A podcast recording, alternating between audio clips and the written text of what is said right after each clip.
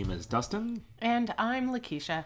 and welcome to the podcast that's about just what it sounds like. We talk about a movie, we talk about a couple of new beers we've yet to try, review them both in our own special way. Yes, we do.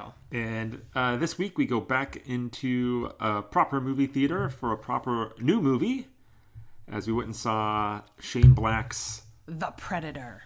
sequel to Predator, And minus the the, and Predator 2. and Alien versus Predator, And Alien versus Predator Requiem. and Predators, plural. Yeah. Creative naming here. I, I guess. I guess. so we'll be talking about uh, that new movie. Um, as we uh, have that conversation, we each have a new beer to try uh, for our podcast. Uh, I'll be talking about mine first. Yes, you will. And this week I decided to do things a little bit differently as we are approaching um, Oktoberfest season. I decided to reach across the Atlantic for this week. And I got uh, from Paulaner Munchen, Mun- Munchen. It's an imported beer from Munich, and it is the Paulaner Salvatore Double Bock. Ah, I know you've really branched out here. Yeah, Bocks are. Uh, I like a. I like a Bock. They tend to be kind of sweet, and this is. This is sweet as. I do kind of like it though. It. Um, I find it interesting though. You read on the back of the bottle, it says that uh, their particular craftsmanship of brewing has been passed down and perfected by their brewmaster since 1634. Wow. 1634. Their website has some pretty cool stuff on it too, uh, saying that this particular beer, the the Salvatore, they've been brewing for over 375 years, always according to the original recipe. Although there's been continually refined over the years. So I just find that super fascinating because you we norm, normally when we talk have a we talk about our beer stuff, you know, this brewery. If we talk about a brewery that got started in the 80s, I know. or we're the, like, or the late "Ooh." or the early 90s we're like oh this one's been around a while Yeah. you know Versus over 300 years of. this beer uh, 7.9% alcohol by volume Okay. uh, it is not only their most traditional beer it's also their strongest originally brewed by the Paulaner monks as a nutritional substitute for their own consumption during lent to uh, compensate for their sometimes demanding fasting ritual Ah, their nutritional supplement. Right. So, and it is it's a it's a breakfast, lunch, and dinner beer for monks Right. doing the Lord's work.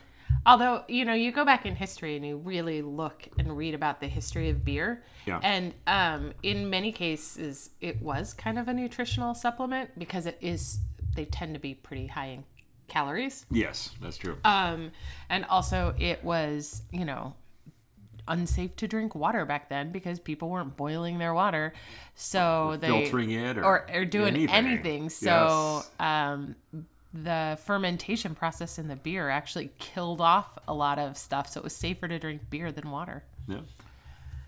That's so. Uh, so there's a little bit of your history lesson for today as well. Mm-hmm. Uh, the Salvatore Double Bock. I like it. So that's Good. my beer this week. I snuck a sip of it. Um, it is it is okay.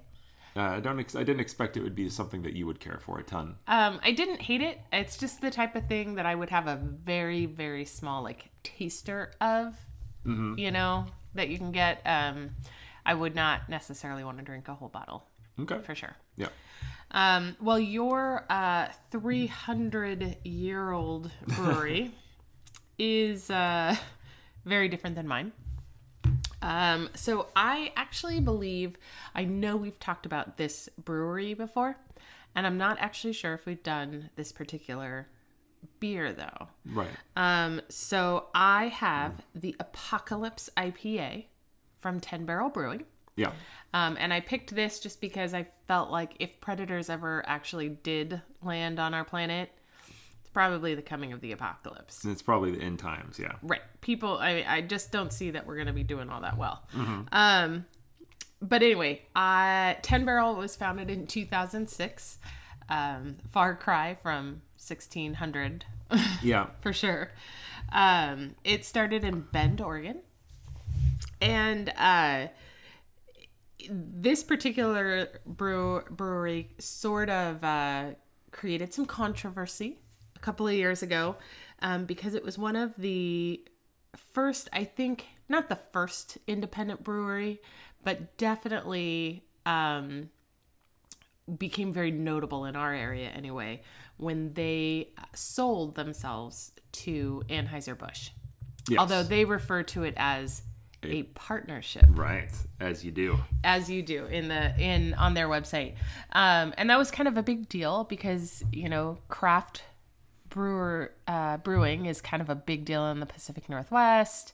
Um, and it was kind of, you know it was definitely a little bit mind-blowing for people to think that anheuser-busch who is not known necessarily for their quality beer to be um, starting to buy up these craft breweries that are we're, we're developing um, into kind of really decent competitors Yeah. for their beer. They were taking a, a noticeable chunk of their business. So, um, but anyway, so they did that in 2014, and uh, they still have pretty decent beer. I know that my sister would disagree. Uh, she no longer buys 10 barrel uh, beer, yeah. but uh, I I like the Apocalypse. I think it's pretty good. Um, they reference it as being piney and perfectly balanced, and it is made for those of us that go big and then celebrate with a cold beer. Yeah. Uh, you know who you are, pushing your limits every day and living life to the fullest. Our brewers did the same thing when creating this beer, using 4.8 pounds of hops per barrel. Go big or go home, is what they had to say. Um, and I like it. It's a pretty um, safe IPA. I think it's it's very happy. Um, 6.8% alcohol by volume, and I definitely view this as kind of one of those staples Yeah, for sure. you know in in the craft brewing world in terms of it's good it's always good um and it's pretty it's pretty good so Yeah, a couple of years ago, the Oregonian, our uh, the big newspaper out here in Oregon, did like a, I think it was like a reader poll or a vote type Mm-hmm. of contest to determine the best IPA in Right. Oregon, and the Apocalypse uh, was the winner, as I recall. and that makes perfect sense because it is pretty good Yeah. so Okay, well, uh, we know what we're having for drinking for this discussion, and uh, now before we get into the movie, we typically have something to recommend to each other, to everybody right else who might be listening. Um, so uh we simply started talking about things that we want to recommend is that correct yeah, So I think just in the couple of weeks we've been doing this, um, I have been really impressed with the stuff that we've been recommending. It's not always, in fact, I don't think we've actually recommended a movie necessarily. no, It's always been other stuff that we're doing. yeah. So this week, what are you recommending? Well, this past week, I actually went and saw uh, a horror movie. Went by myself. Yes. that's not your your jam. No. I'm not recommending that horror movie. okay, I am good. just bringing it up because, because as we're approaching, you know, the month of October, I find myself gravitating towards that subject matter. Mm-hmm. Um, and so my recommendations are probably going to start being taking on that theme. Uh, so I'm going to start with uh, Archie Comics, which I know you're going to people are saying, "Huh?" But Archie Comics has a line of horror comics, horror series. I think the actual name of it is Archie's Madhouse, which is a bad name because it sounds silly, the logo looks silly, but these books, these series are not for kids. okay. It started uh, several years ago with uh, just one series that was called Afterlife with Archie. Mm-hmm. And this was back when uh, the Walking Dead TV sh- series was really at its height. You know, zombies were a big thing. And so it is essentially, you know, the zombie apocalypse happens in Riverdale. And Archie Comics has done all sorts of stuff, like Archie meets the Predator, Archie meets the Terminator, and it's all very silly, tongue in cheek stuff. And every- I think everybody is anticipating the same thing. And then issue one drops, and oh my god, it is it was it was taken dead serious. The artwork was um, visceral and sometimes really mature and gross. The story as it progressed was very mature Yeah. and it, it was very uh, took the world by storm. Uh, they eventually started a second series called The Chilling Adventures of Sabrina, uh, which I am a real big fan of. It's being turned into a Netflix series. Yes. I just showed you the little trailer that just dropped last week for it. And for those of you thinking of the uh, Sabrina TV s- sitcom with um, Melissa Joan Hart, this is it not is it. not that. uh, if you watch the trailer and you see that, is that like some sort of witch's satanic ritual happening in the trailer? Yeah, they pulled that right out of the comic. oh wow.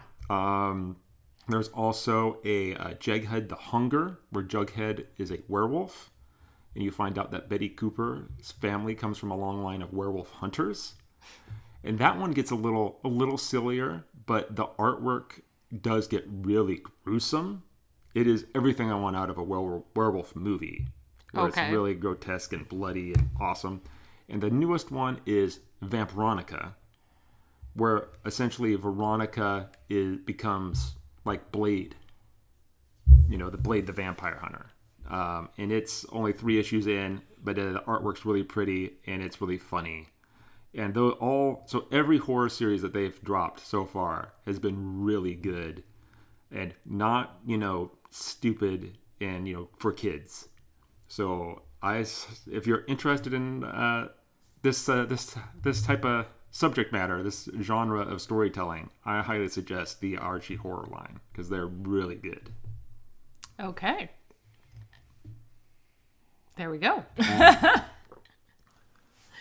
um, all right. Well, I um, am going to recommend uh, the series that came out on, I believe it was Freeform, which is like the new, I don't It- know, it- ABC Family or Right, whatever, That's what it was. um, uh, called Marvel's Cloak and Dagger. yeah. So this series is based on the comics um, of the same name, but I think they did a much better job setting up the characters, setting up the um, the plot line, and it. I mean, it's an origin story. It's how they get their powers. Um, but it is a slow slow burn and build up which i think is actually they've done in a really good good way it definitely takes um, there's a fine line between how long you can allow a, an episode or a series to build up before you just get bored and walk away because you're like ah you're not telling me anything interesting. Uh-huh. but in these 10 episodes they take um, two teenagers. So you've got um, aubrey joseph and olivia holt playing uh, cloak and dagger respectively. And um, and it's basically about uh, them developing their powers. One has the powers to um, create light daggers and um, can sense and uh, people's hopes and activate, you know, and see what people's uh, greatest hopes are.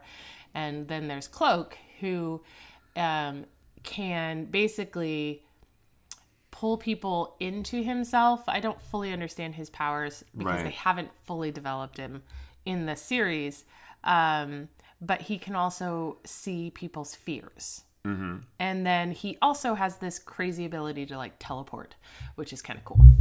Um, and so it's basically how they develop their powers and how they solve their respective kind of problems, you know, for um, for uh, Aubrey Holt's character, it is, or sorry, Aubrey Joseph's character, it's that his brother was murdered when he was a Right. child. And for Olivia Holt's character, it's that her dad, um, who died in an accident, a car accident, is being blamed and discredited for a Roxxon Corporation, you know, meltdown. Um, and I thought it was funny because, of course, they brought Roxxon in, which is kind of the ongoing evil, Evil corporate empire Of the in Marvel yeah the. Marvel universe. Yeah. Um, but I just thought it was a really good take on it in the in the comics. They kind of follow a lot of um, very traditional stereotypes, you know, Um, the young man who plays Cloak is a streetwise thug, you know, African American male, um, and uh, Cloak is is from a privileged background, upper middle class background, or more wealthy background, and they run into each other, and it's kind of how they, you know, hijinks ensue. Um, in this one, they've kind of flipped the script in that um, it is it is Cloak, But who is the Cloak who is at the prep school. right? Um, and so, in a really amazing way, they actually also talk about what that would mean to be one of the few African American, you know, young men in a private, you know, elite private school, and the pressures of, you know, having to perform and be perfect. Um, and so he's he's the one who comes from a very stable um, upper middle class background, and uh, it is Clo or Dagger, who Olivia Holt's character, who has kind of fallen from Grace. Her mother uh, struggles with alcoholism, and she's kind of been on her own, living on the streets, and she's a hustler. Um, and so it was just an interesting way of flipping the expected tropes of characters on their head but um but anyway it's a it's a it's an excellent 10 episode series it is even though it's supposed to be maybe for you know young adults Yeah. um it is done it is done well so It is. It is angsty teen stuff. A little bit more mature than I was expecting. yeah Because I watched uh, the first episode of it with uh, my daughter, who also likes this series, and there was a sex scene that I didn't see coming, and I was like, "What are we watching?" But yeah, but yes, it is. It is quite good. um so anyway that's what i recommend see cloak and dagger by marvel. Um there will be a season two coming so. All right, and so with that, we'll go ahead and move on to this week's big movie, the predator. The Predator, a movie that maybe one of us liked more than the other one liked. Yes. But I think that's just because I I really enjoy the entertainment factor of movies more than I think you do sometimes. Like you want I don't know, more substance and I went into this thinking it was going to be ridiculous. Uh, and because I was right, I enjoyed it immensely. Oh, just because I think it's not a good movie. As I told uh, as I told our friend Lou, just because I thought it was not good doesn't mean that it's also not entertaining in its own way. Yes. Okay. So we've each come up with our three uh, favorite parts of the Predator. Yes, we them- have. haven't shared them with each other. Spoiler alert for this brand new movie. We won't hold back on any plot details or whatever alien shenanigans happen in the movie as we discuss our three favorite things. Uh, I will go first. Yes. All right. Tell us what you like. What was one thing you liked about this movie? So the first thing I gotta say, I we gotta I gotta give my first favorite thing to uh, Olivia Munn. Oh, she's in my top three too. Um, while her character is sorta uh, nonsensical in that she's introduced as a scientist from John Hopkins, a Right. biologist to help study a captured predator. Uh, she then all at once uh, turns into an an action hero Correct. with no real explanation as to how or why. I mean, she's just as capable and knowledgeable with all the different weaponry they run across. Um, just as knowledgeable and capable with all those weapons as any of the actual soldiers Right, that I she know. teams up with. So it's just like, I it's just uh, that which, but but she is, uh, but she is good at all that actiony stuff, and I am. I was glad that they let her be an action hero, even though they didn't explain right. that part of it. It was still really fun to see her do it. Um, I think she's very good uh, with. Um, and this movie ended up being pretty funny, funnier than uh, you know, first certainly than the original movie. Um, and she's good with that. I think she's good with with comedy. Right. They give her some good banter with some of the guys. Um, so yeah, it was fun to get to see her, you know, run around, fire guns, jump around, all that stuff. Um, also, just uh, also just shout out to uh, to what she dealt with with the controversy that Yeah. came with this movie.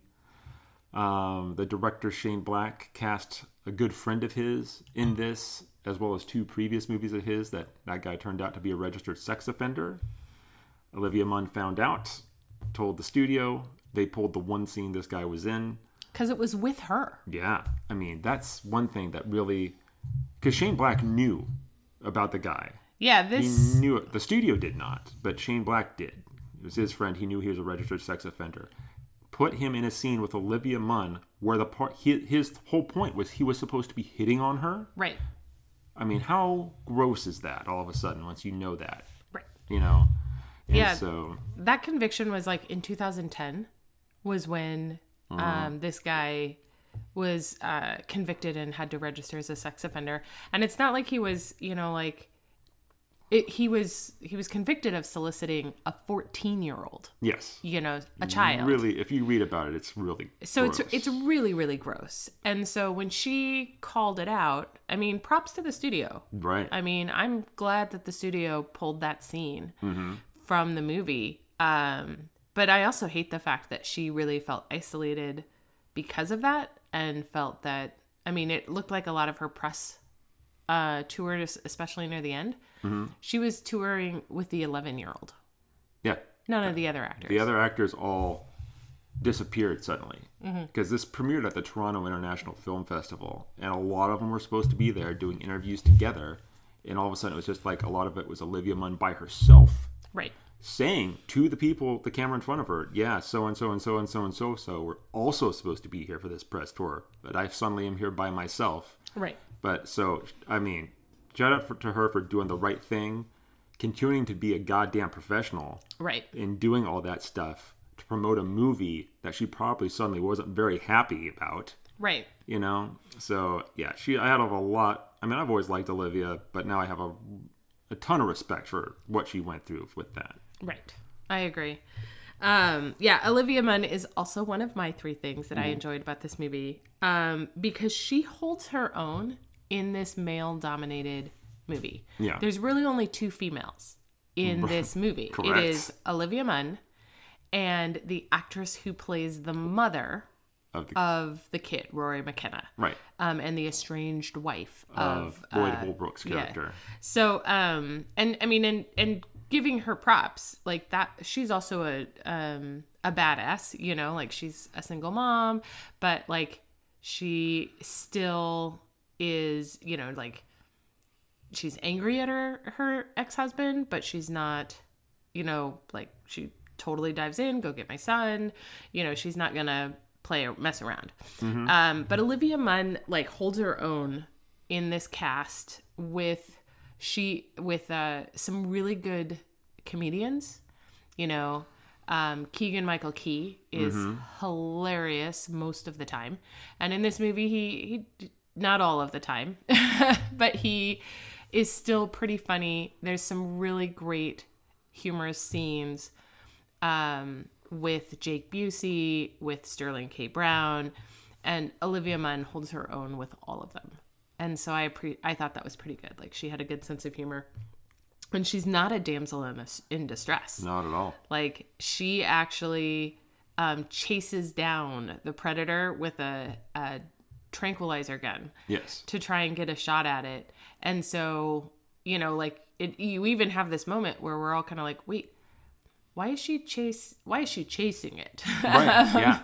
you know, but but she does. Um, of course, she ends up shooting herself in the foot with the trank gun, um, and not in a oh I'm a girl and I don't know how to use the weapon type of way. Like she's jumped onto a moving bus, and the bus swerves, and that's you know messes up her aim. Um, but I love my one of my favorite scenes is kind of that next scene where she wakes up in this hotel room with a bunch of crazy military guys and her first instinct is like not to curl up in the corner of the room and like cry and scream.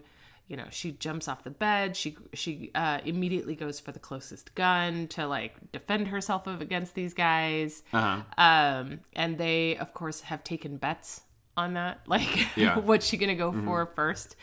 Um and then you know she's perfectly willing to uh pull the trigger on one of them when she's feeling, you know, like I don't know who you guys are. Don't you guys stay away from me? Which uh, kudos to the other guys. They all like that too. Yeah. They're like, yay, we like her. Like, Yeah. what I loved about that little bit is it starts. It's tip. It looks like it's gonna be the typical. Someone's gonna sweet soft talk. You know. Okay, hand me the gun. Just, just Right. give it here. Slowly reach out. Just give it here. Just give it here. And it usually ends with someone just you know really gently surrendering their firearm. Right. But she like and he goes to like pull it from her hand and she just won't let go. Mm-hmm. You just won't let go. Then all of a sudden you hear the because you find out it's not loaded. And you just hear Right. the hear the click, hear the tink of the of the pin. You know, just with no round in it. right. So that's really great because it looked it went from being like the that scene that you've seen a hundred times to Right. to something else. Um, but yeah, so she, th- yeah, they never explain why she's so competent with weapons, which I feel, I feel there needed to be a line, Yeah. somewhere in there Uh-huh. where they're like, oh, how did you get in pro- involved with Project Stargazer? And she's like, well, I'm an evolutionary biologist, and I did, you know, I, the military paid for it, so I went through basic, tra- or like something Anything. to explain it. Um, but I, yeah, I thought she totally held her own. Um, she's got great uh, comedic timing in this movie. Yeah. Um, and so I, I, I thought she was great. I thought she was really funny. And I love the, there's a point in time um, where she actually gets into an argument with Sterling K. Brown about whether or not uh, the creature should even be called the predator. Yeah. Which is, I think, hilarious. That's a great little little play on words or bit of logic that nobody ever really thought of. Right. You know, um, so- And I, we're not going to talk about it now because Yeah. it is part of one of my other three things. Okay. One last thing I do want to say about the scene where she's like asleep in the hotel room. Mm-hmm. I one of the things I like about that scene is that you know she's been tranked, a woman, unconscious, drugged in a hotel room with a bunch of men, Who are crazy. strange men, you know, who are who, who were imprisoned, Right. For being insane. right? And I was like, this could go any number of uncomfortable ways. Right. and I was actually concerned about what was going to happen, and then the what they end up doing with it. I was, I was, I enjoy. I was so relieved. Oh, yeah, me too. I was just the relief made me enjoy the scene more than anything. Yeah, it definitely was one of those times where I was like, so how are they going to play this? Let's see, the director cast a sexual predator in this movie. What's going to happen in this scene? Oh, thank God. yeah. You know. Um, but anyway, so I I think we both agree Olivia Yes. Munn is uh, really good in this movie. Yes. Okay, moving on to my second one. Okay. And so I'm just gonna say uh the, gore. All the blood and the guts. Of course you would like that. Well, see, the thing about this movie is um it's it's pretty it's pretty silly. Oh, of course. Uh, the first, pre- the first, the original movie is not. It is a very serious, very solid science fiction thriller Right. movie, and I was, and it's never had uh, a sequel that lives up to it, um, and that's what I was hoping for. You know, and this movie is not. They went in a wacky direction, and so once I think I realized what the that um, you know, there's a lot of blood splatting around, and I just decided that that's that's pretty fun, I guess. I guess. It is like the first Predator. The violence was very visceral and was used to show how dangerous and scary the creature was. In this movie, it's so over the top that it's not scary. It's just played, No. played to be as gross as possible. And uh, like the in the beginning, when they first see uh, they find the they, the predator stumbles across all of this, these soldiers and wherever they're at in the jungle, and he cuts a guy in half. Right, and Right. the predator has, but the predator has fallen out of a tree and is laying on the ground, and you see like the guts falling out of this guy and the blood and guts dripping down Onto the predator. on onto a onto the cloaked predator, and that's how they see him because this guy's blood and guts are dropping down onto him. Right. Well- it's just so ridiculous. And it wasn't even the predator who slices him in half. It's Hmm. Boyd because he's got that crazy little arm gauntlet on Oh, his that's arm. right, but it was the and predator's he's like, weaponry. I don't understand what this is, and he hits the wrong thing, and that's the thing that cuts the. Um, Yeah, it that's hits. Mm-hmm. the predator, like shoots two things out, and one of them, and then it uh, bisects his His his comrade. Yes. Um. Yeah. So there's uh so yeah there's just a lot of not just human blood. There's some alien green goo that gets splashed around the screen quite a bit. Well, there's a Um, whole scene where the super predator comes in and like rips the head and spine out of the other one. Yeah, I was gonna mention that. That is a great effect. That is a great, just gross, splatterific effect. So all that stuff. Once you realize what kind of movie you're in for, is I I decided would be was pretty fun. Yeah. I I could see that you would like that. Okay, so yeah. So, um okay, so my second thing is we've mentioned this already. It is this movie's pretty funny. Yes. It's got a lot of good humor in it. Um and there were lots of moments in this movie where you and I were just laughing out loud. Um and I will say as, you know, sort of grumpy as I am right now with uh, the director Shane Black, Sure. um, he's done this before. So he wrote and directed uh, The Nice Guys, which we both love, Yes. and it's the same type of thing. Like it's it's funny and it's action packed, and then there's some like crazy, you know, bloody scene or gory scene or crazy fight scene where you kind of cringe. Um, and then you're back to laughing again because the next moment is really funny. And I thought they did a good job of that in this movie, which is probably why I enjoyed it so much. Because in the first original Predator, um, you know, you're not you're not laughing in that movie. No.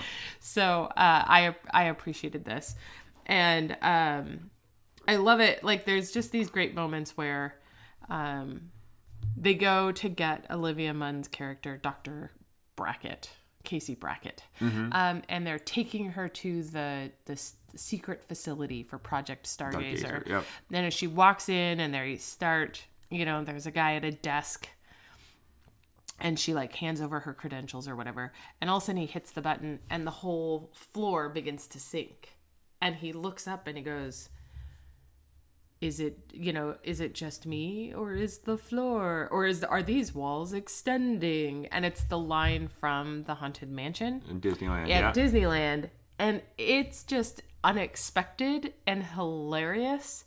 And it's even funnier because the agent who's with um, Olivia Munn's character just looks at him, doesn't smile, totally deadpan, and goes, "Every fucking time." Like so, Yeah, apparently. That guy says that every time. Every yeah. so you can somebody. you get this idea that this is a joke, uh, an ongoing joke that uh, only the desk uh, agent finds funny. Mm-hmm. But it's it's this great humorous moment because you're like, uh, what is the inappropriate thing to say at this moment? Oh, this is it. Okay, good. You know. Um, and then they have this whole argument over the name Predator as she comes out and she's like, "What is this thing called?" And uh, Sterling K. Brown's character Traeger goes, "Oh, it's called a predator." And she's like, "Why?" And they go, "Well, because it stalks its prey and kills it, but doesn't eat it." And immediately, her and another, you know, unnamed, you know, mercenary there goes, "Well, well, that's not a predator." Right. That doesn't sound like a that's a sports hunter. Yeah, like that's actually more like a bass fisher, or you know, like they just start arguing over why a predator is actually a terrible name for that thing. And Sterling K. Brown finally is like, "Well, we took a vote, and predator sounds cooler," which And he's not wrong. but then it comes up later too, while back in the hotel room Mm-hmm. where they're talking about, it and they're like, "What is that thing?" And she goes, "Well, they call it a predator." And she explains, and immediately, uh, Keegan Michael Key's character goes, "Well, that doesn't sound like a predator. It sounds like more like a sports hunter." And she's and she goes, "Right? That's what I said." And it's kind of this funny little just interplay and ongoing joke that. Um, oftentimes we give names to movies that make zero sense whatsoever. but they sound cool. but they sound cool um but anyway i just i did think that this movie was funny and i appreciated that because um I'm you you know we've talked about this before. I'm not a big blood and gore girl. I don't like horror movies. Um, it you know so the humor was needed for me to, you know, find enjoyment from Okay. the movie. Yeah. Okay. All right. Uh, for my last thing, I'm going to say that I enjoy all the nods to all the previous movies that Yeah. they put in this. They did a good job of that. like when they first get to when they go into Project Stargazer, uh, you see a lot of artifacts, predator artifacts that are from previous movies, including the Alien versus Predator series. Apparently, um, Gary Busey, who was in the very weird Predator Two, uh, his son Jake is in this movie. Right. Apparently cast as the son of that character that Gary Busey played in Predator Two. I wish they would have said something about that though. I know you had to. I had to read about it. It's not implicit in the movie itself. Um, also, there is. Um, it made me roll my eyes in the movie, but on retrospect, you know, uh, you know, okay, it's it's it's cute that they did this. Uh, in the original movie, there is a famous line that Arnold says that's become very memeable and laughed at and much uh, impersonated, where he, in his thick accent, yells at people to get to the chopper. in this movie, as they're trying to escape uh, Predator and agents from Project Stargazer, uh, all the soldier guys, led by Lloyd Holbrook's character, see a bunch of motorcycles over by this building, to which he yells, Get to the choppers. Right. So, little homage. It was pretty clear what they were doing. Uh, There's a couple of those lines in the yeah. movie where they do stuff like that. So so, and uh, you know, there was the predator dogs Yeah. that were in this, which I, from what I understand, are in the movie the Preda- uh, predator, predators. predators plural. Yeah. Yeah. So yeah, they pulled a lot of stuff from previous movies, which is, I mean, I'm glad they made this a sequel. It was originally, I guess, being talked as a, a reboot. Yeah. Uh, I'm glad they went sequel. Um, so yeah, but that made it fun to see all those little things. Yeah, Those references. Mm-hmm. Yeah, I agree. I thought um, I didn't catch half of them, of course, but uh, there were several where I was like, "Oh, hey, hey, I recognize that line or Mm-hmm. whatnot." So, um, all right. Well, my number three is Sterling K. Brown, who plays Traeger. Mm-hmm. So I love Sterling K. Brown because he is in um, the TV series This Is Us Yeah.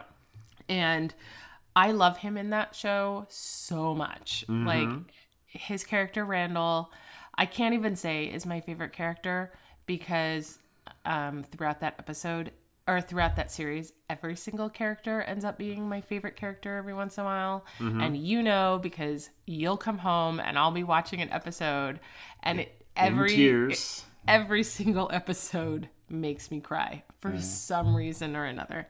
Um, but anyway, so I love that series. I love Sterling K. Brown in that series. And in this movie, he is such an asshole. Not so lovable in this movie. but he's great at it. Yeah. Like he's hilarious. He's a real son of a bitch. Yes. Like I think his um you know like early on one of his early lines is, you know, he gets out of a helicopter and a whole bunch of army people jump out and they go rushing into the woods and he's like, "All right guys, just remember, you know, fucking you up is what these guys do for fun." You know, like is their vacation or whatnot. Yeah. And um and from that moment on, he's just a jerk. Like if there's a ser if if he could make a decision that makes him more likable, his character will pick the other decision, like Yes. the other choice I can't imagine he has a friend in the world in this movie. No, ever. Yeah, in his life, he's such a mean. Just Yeah. yeah. he's not, and it's it's like he's not the bad guy, No. but he's a bad guy. oh, for sure. like he for sure is just ready like oh you're no longer useful to me okay just kill him oh you you know about the predator and um you know we need to keep the secret okay we're just gonna kill you declare you insane no big deal This this eleven year old child can potentially get me something I want from the predator. Let's go ahead and pull him into harm's way. Right. You know, No big deal. No big deal. I don't care. Yeah. Yeah.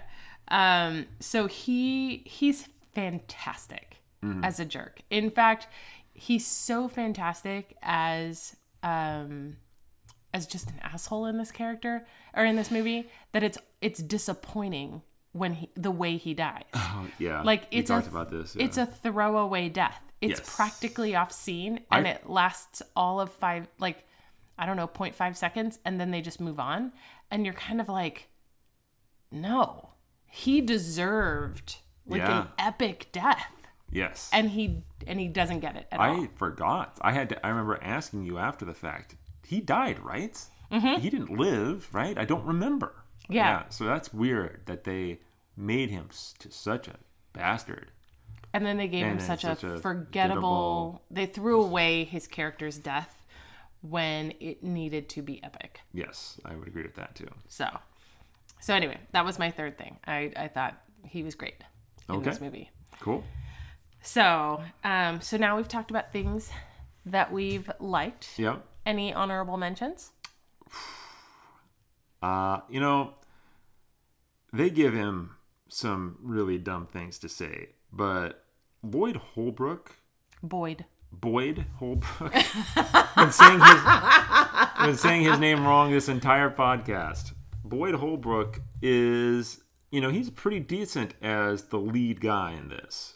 Yeah, I would agree with that. Yeah, as the as the de facto hero of the story. Yes. you know i wish that he didn't have i wish that there were less stupid things coming out of his mouth but that's not his fault Right. that is correct. Um, but yeah, no, I think he he is a pretty good. He's a good action star. yeah. You know? And i kept looking at him throughout the movie going gosh why do i know him? Why do i know him? And there his voice. And then i realized it's because he also plays an excellent bad guy in the movie logan. In logan yeah. Yeah he's one of the Reavers yeah. Um but yeah i would agree. Boyd holbrook actually did a pretty good job in this movie. Mm-hmm. so credible action hero status. Yes. So hopefully maybe this will get him into something better. better. Yeah. okay. Any other honorable mentions? Um i don't nothing coming to mind. How about you? Um, I would say that the actor um, who plays Nettles was pretty funny. Um, Augusto Aguilera.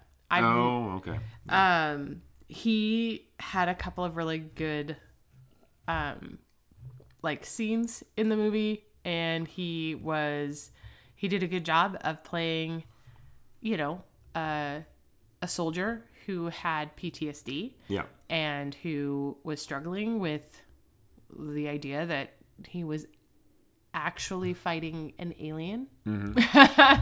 um, and so I thought his character, um, he was a great actor and he did a great job with his character.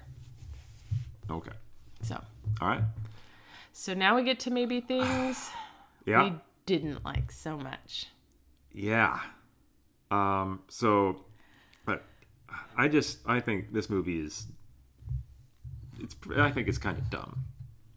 Um, especially dialogue wise, it is like it's an entire movie where everybody is speaking, everyone's just trying to deliver the better one liner. Right. And that is like the whole movie almost is like that. And it's really, it gets really grating. Um, it's, I just, I found it really disappointing because I was looking forward to a good Predator sequel. Shane Black was in the first movie. Um, you know, and so he had that connection. He's made a couple of movies that we both really like. Uh, you know, and he just I know, it just looked like he was just screwing around the whole time. Like he didn't take the the first like he just didn't want to take it that seriously, which is his want, I guess. Uh, just wasn't what I was looking for. It gets so ridiculous at some point. It like it almost feels like they could be almost making a spoof. Right. It gets that dumb. Um. Uh. So, oh, one of the biggest things that I just like at the end, I was like, I just was like, oh my god. Uh, Keegan Michael Key and Thomas Jane right. characters. Um, they actually um, you know, I don't have a ton of great things to say about this movie. But one thing they did do that surprised me is they like play these guys up as if they have this antagonistic relationship. They don't like each other. Uh, Thomas Jane's character has uh, Tourette syndrome, Right. which apparently Shane Black does. That's why Right. he did this, why he uh, made that character that way. And Keegan Michael Key is always, uh, you know, pushing his buttons, trying to get him to explode. But then you find out that they have this actually sweet connection. You know, now they serve together, and they actually have a really neat scene where they re- reveal this Right. and then they give their death scene is just so ridiculously absurd that I was just like, "You've got to be kidding me." um, I mean, they're both like, there's like gut, they're holding, there's guts pouring out of them, impaled on things, and then they look at each other. They each pull their sidearm, and then they shoot each other in the head to put each other out of their own misery. It was just wa- wow. Hey, at least they got a dramatic death scene. Right? And and I'm just going to say though, that tvtropes.org listed that as one of the more uh, I'm trying to it like the tearjerker moment of that movie. what? There's zero tearjerker moments in this movie. Well, I would agree with you, but I thought it was funny that that's what tvtropes.org uh, what people reported as the tearjerker moment in that movie. Whatever. All right. I mean, I'm, I don't know that I'm done saying what I dislike about this movie, but I'll, I'll give you a, a go. All right. Well, I have I have I have two things that I didn't like about this movie. Okay. And they're related. Um the first is um it is a sloppy storyline. Oh man. And I expect more from Shane Black because he has done some amazing movies and he's written for some amazing movies. He wrote uh the original he was a writer for the original Lethal Weapon like he sold that story. Yep. You know. Um there's too many threads that don't work. So first, you know, like first we're we've got a predator human hybrid which we're supposed to go okay. Uh then it's a predator human hybrid who is escaping to Earth to sell us or give us the technology to defend ourselves from predators because apparently global warming is creating an Earth that is That would be home for predators. that would be home for predators. Even though, according to our timeline, humanity has been actually quite successful at killing off these predators as they've come to Earth. So, um, I think that it so that that's weird. Um, but then also this this ally who is coming to give us a tool to kill other predators promptly murders people the moment he touches ground. That's all this predator does. he he slaughters a lot of dudes. A lot of people. So, um, not a good ally. Just saying. Just saying. And then the humans who are like, "Hey, this is our ally," have him strapped to a gurney and sedated. Mm-hmm. Because that's what you do with your allies, I guess. Did they know that that's that he was come bringing like something to help them at that point in time? Well, but that's the whole point. I mean, like that that was the whole point of Project Stargazer, I thought. At some point in time Traeger mentions that they've made a treaty or they've made a Oh, I don't remember. an that. alliance with somebody and they knew that they were they knew that this guy was coming. Oh, okay. Um then all of a sudden these predators are giving themselves upgrades so that they can become even better killers and predators. Uh huh. Um, so I'm just gonna say, how come we didn't see an upgraded uh, predator slash xenomorph as a consistent thing then? Because you get an, a predator, a xenomorph hybrid in Alien versus Predator Requiem. Like that's that whole the plot of that whole movie. Uh-huh. But apparently that wasn't good enough for the predators overall. I don't know. Doesn't make sense Yeah. right and so and then and then you have the super predator who's just interested in killing everybody uh, except for the little kid inexplicably Yeah. and he steals the small ship, even though his actual ship is somewhere there. Like his ship never gets destroyed. They hold, they show him flat out landing and bringing his predator dogs off of that ship. Yep. So why does he have to go steal The old ship. the yeah the ship of the you know runaway of the little human hybrid predator right Well- so that's the whole point there's all these random threads that don't make a lot of sense it would have just been easy if you know either they had released a human uh predator hybrid you know among the wild in humanity and then like it was hunting humans while a super predator wa- was hunting it Uh-huh. that just would have been way better like quit giving it this crazy backstory that made no sense and the whole idea that well they're they're taking you know like the they're they're hybridizing with DNA from like some of the, the strongest other They're- species. yeah their greatest prey Why why would they choose our DNA? I mean, sure, humans have you know been able to knock off the pre- couple of predators that made it to Earth over the years, but it took a lot of us to kill each one of them.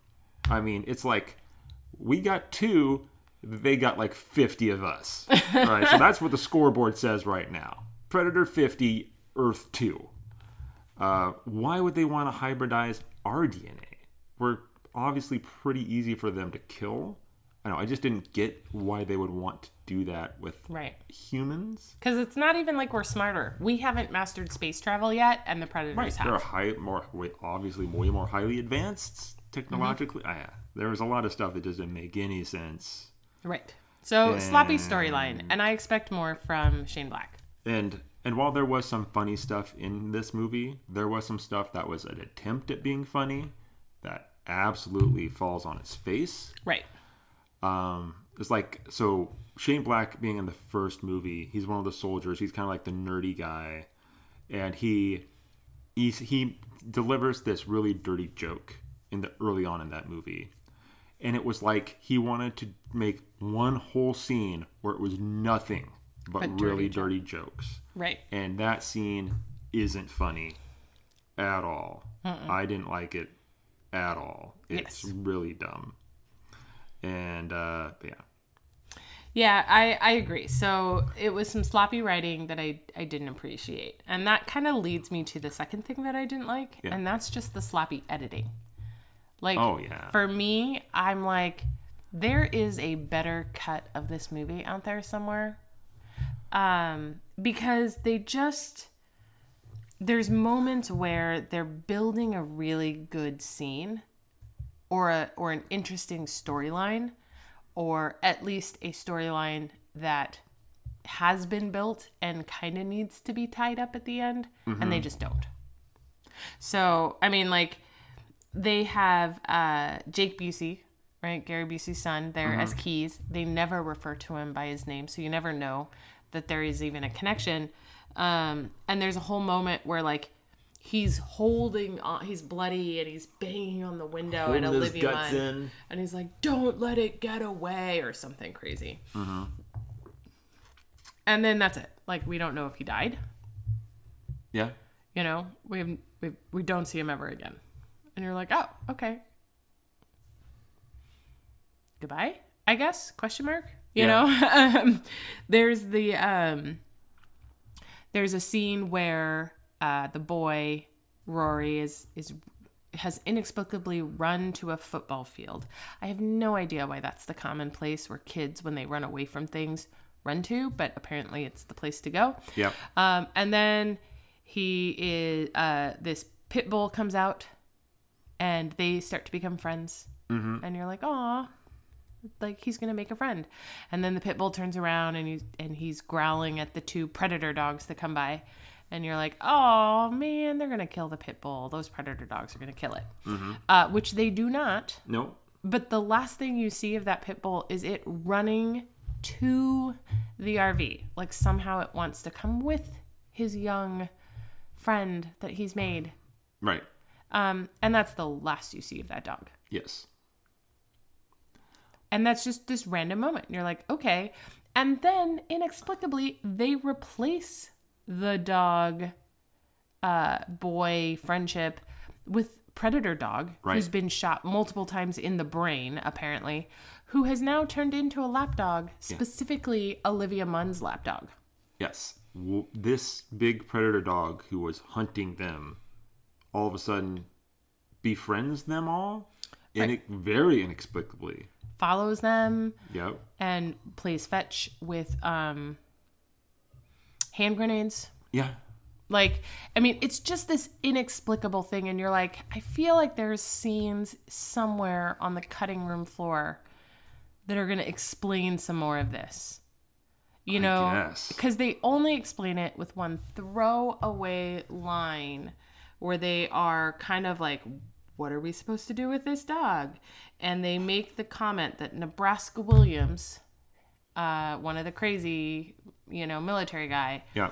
just is terrible at shooting anything in the head, Which is a terrible joke because he had tried to kill himself By shooting. by shooting himself in the head Right. uh, and and was unsuccessful. Mm-hmm. And so it's like, so not only is that a terrible thing, but then they try and make a joke about it later, Mm-hmm.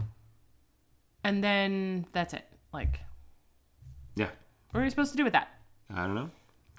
And then at the very end, like we talked about, like Olivia Munn, after they've defeated the big bad predator, Olivia Munn's character just kind of vanishes. And the kid apparently has a job with Project Stargazer now. Right. Top Uh, security clearance. Yeah.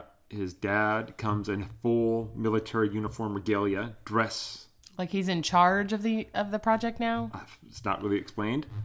And they. And here's the thing that I missed opportunity uh, combined with just doing something really dumb. So the uh, the predator that was supposed to come help humanity before he slaughtered 30 people had was bringing something a weapon for us to use to fight the predators. Right.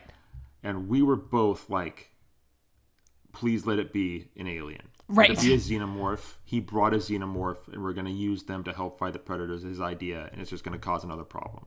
That's interesting. They've crossed those franchises over. It'd be a great nod and a cool thing to look forward to. So there's this pod that they got from his ship. They haven't opened it yet. And they open it up, and I'm just like, just let it be one of the egg sac things. You know, just one of the egg sac things with a face burster, you know, a face hugger. It starts crawling out of it. You know, they open it up, and it is not that.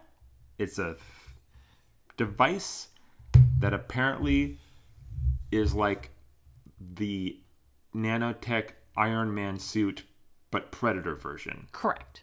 and it slaps itself onto one of the scientists. So you see him wearing it, and then it, they take it, get it off him somehow, and someone goes, "What is that?"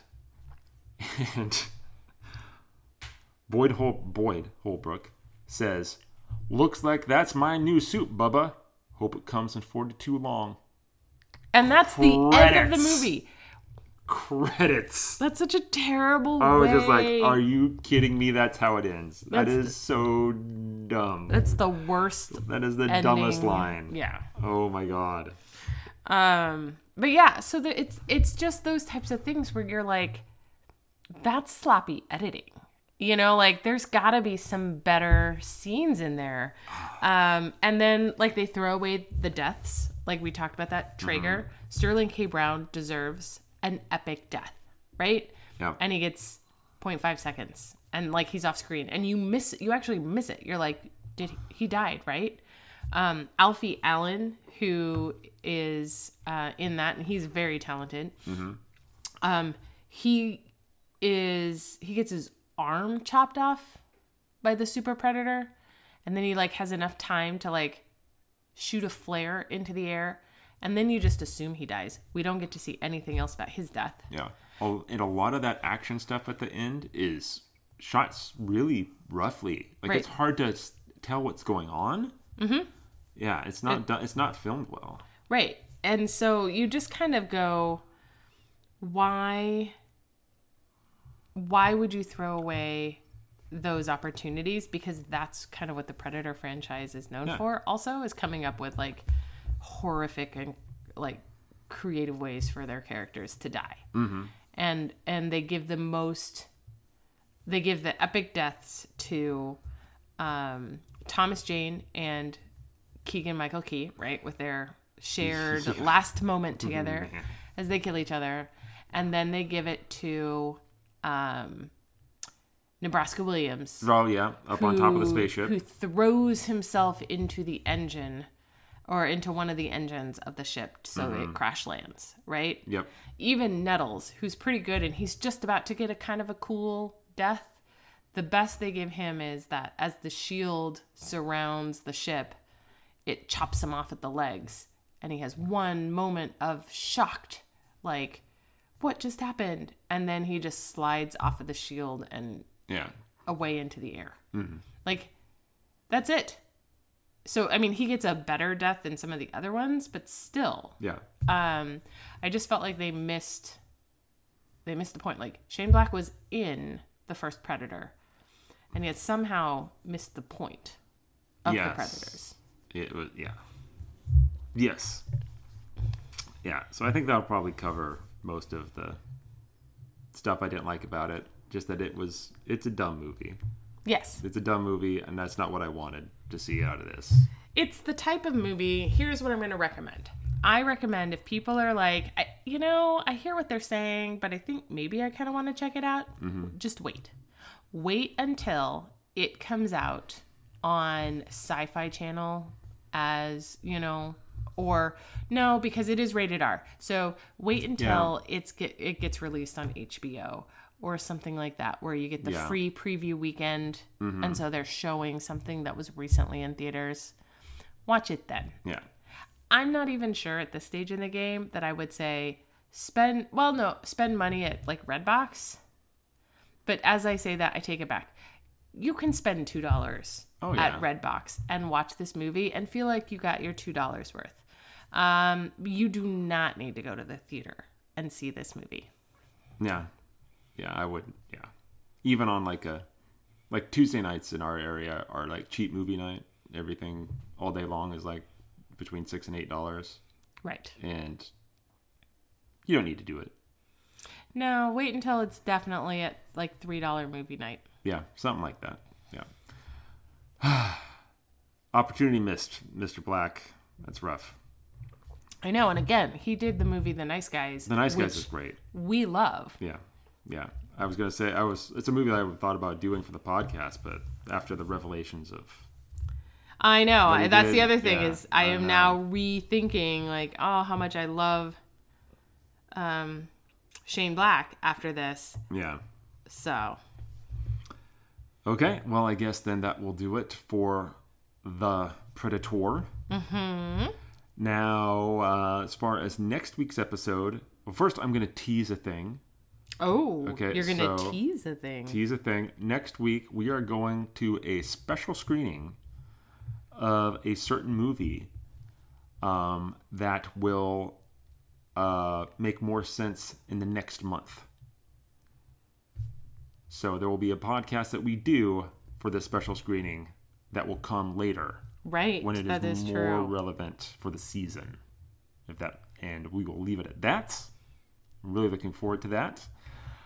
Uh, but next week, uh, we found out that uh, one of our local theaters is actually doing a screening of a favorite sci-fi movie of everybody. I think we're gonna go see The Matrix yeah. back on the big screen. That's gonna be exciting. That's gonna be fun. Whoa. so yeah, I don't think you you're really pulling it off. We'll have to try it again. Well, You ha- you I'll- I have- have a week to work on it. You do. So look forward to our Matrix podcast next week. All right, thanks for listening to the Cold Beer and Cool Movie podcast. You can find us on SoundCloud, on iTunes, and Apple Podcasts. Uh, a lot of other podcasting apps if you have an Android device. Uh, send us an email about what you thought of The Predator if you wouldn't check that out or any other movie that we've done so far. You can email us at ddkpodcasting at gmail.com. Recommend a movie for us to do in the future or a beer to try. Uh, that'd be great as well.